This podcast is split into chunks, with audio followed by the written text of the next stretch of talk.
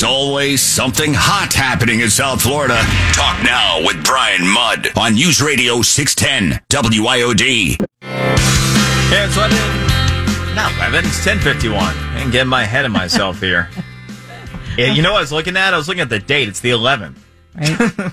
so I got that right. Happy Veterans Day. We got Natalie. She'll get some things right. That's right, 11 11. Some good news um, if you need gas. Actually, prices haven't even gone up today, which is good. But then again, they don't take into consideration the fact that not many people are driving as Yeah. they normally would. Um, AAA says that the national average price is basically unchanged, just a little under $3.42 a gallon for regular. So Well, maybe we could siphon it and just save it for tomorrow. Yeah, I have no doubt that unfortunately there are some people siphoning, but it's probably not uh, not legitimate. Um, speaking of which, needle spiking. So I wasn't even familiar with this term really, um, or a potential concern that this could be something of a phenomenon. The last time, you know, I think about needles and there really being some kind of like societal concern. Well, you remember the late 80s, early 90s, we had the HIV AIDS scare where you had some of the, and I think it was more, more urban legend than it was anything. I, I do think uh, there were a, very isolated couple of situations that occurred, but where there'd be infected needles that would be stuck in places that people would end up pricking themselves on. Well, anyway, uh, what about this now? This whole Astroworld situation has brought this greater into focus, and somebody who is taking a look at this, South Florida's own and now professor at Tarleton State University, criminologist Dr. Alex Del Carmen. Dr. Del Carmen, what do you make of this needle spiking? Is this uh, is this the thing? Good morning, Brian, and thanks for having me. Well, it is a thing, right? So it's actually been going on for some time now, except that now it's received national media coverage in that, you know, individuals are simply, you know, stabbing uh, security officers, police officers at times with needles to try to disable them from doing their job. So it's a real concern for law enforcement, as you can imagine, across the United States. So this is something that has been evidently growing. How pervasive is it at this point?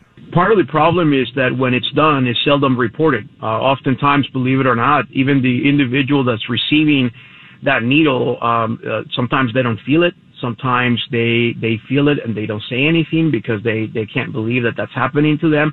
And then other times it goes unreported for fear that they would be fired or that something would come back on them. And so so we really don't know what that number looks like for real. But what we do know is that it is a practice that is growing across the United States.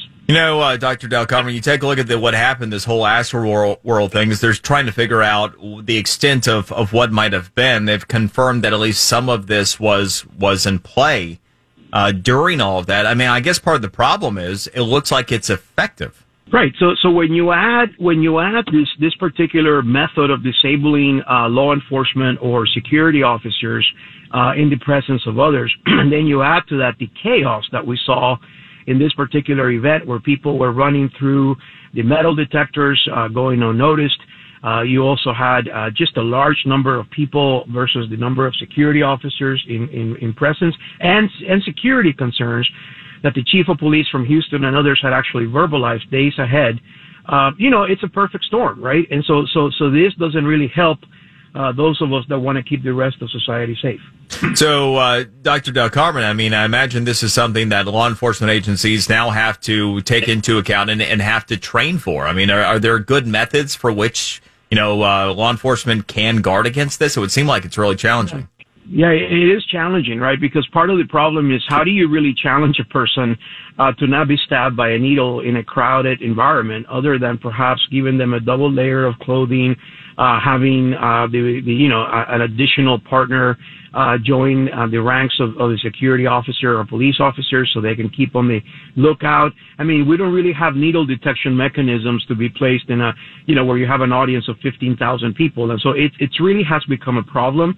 I, I suspect that technology is going to help us a great deal in addressing it, but we have to definitely get ahead of this before we get caught up in the middle of another disaster in the coming weeks or months. I mean, speaking outside of law enforcement, now you take a look at people attending events. How concerned should they be uh, about this type of thing? You, you know, I always tell people that attend events that anytime you attend an event uh, where there's going to be other people, there's going to be music, alcohol involved, you're increasing your chances of being victimized quite a bit.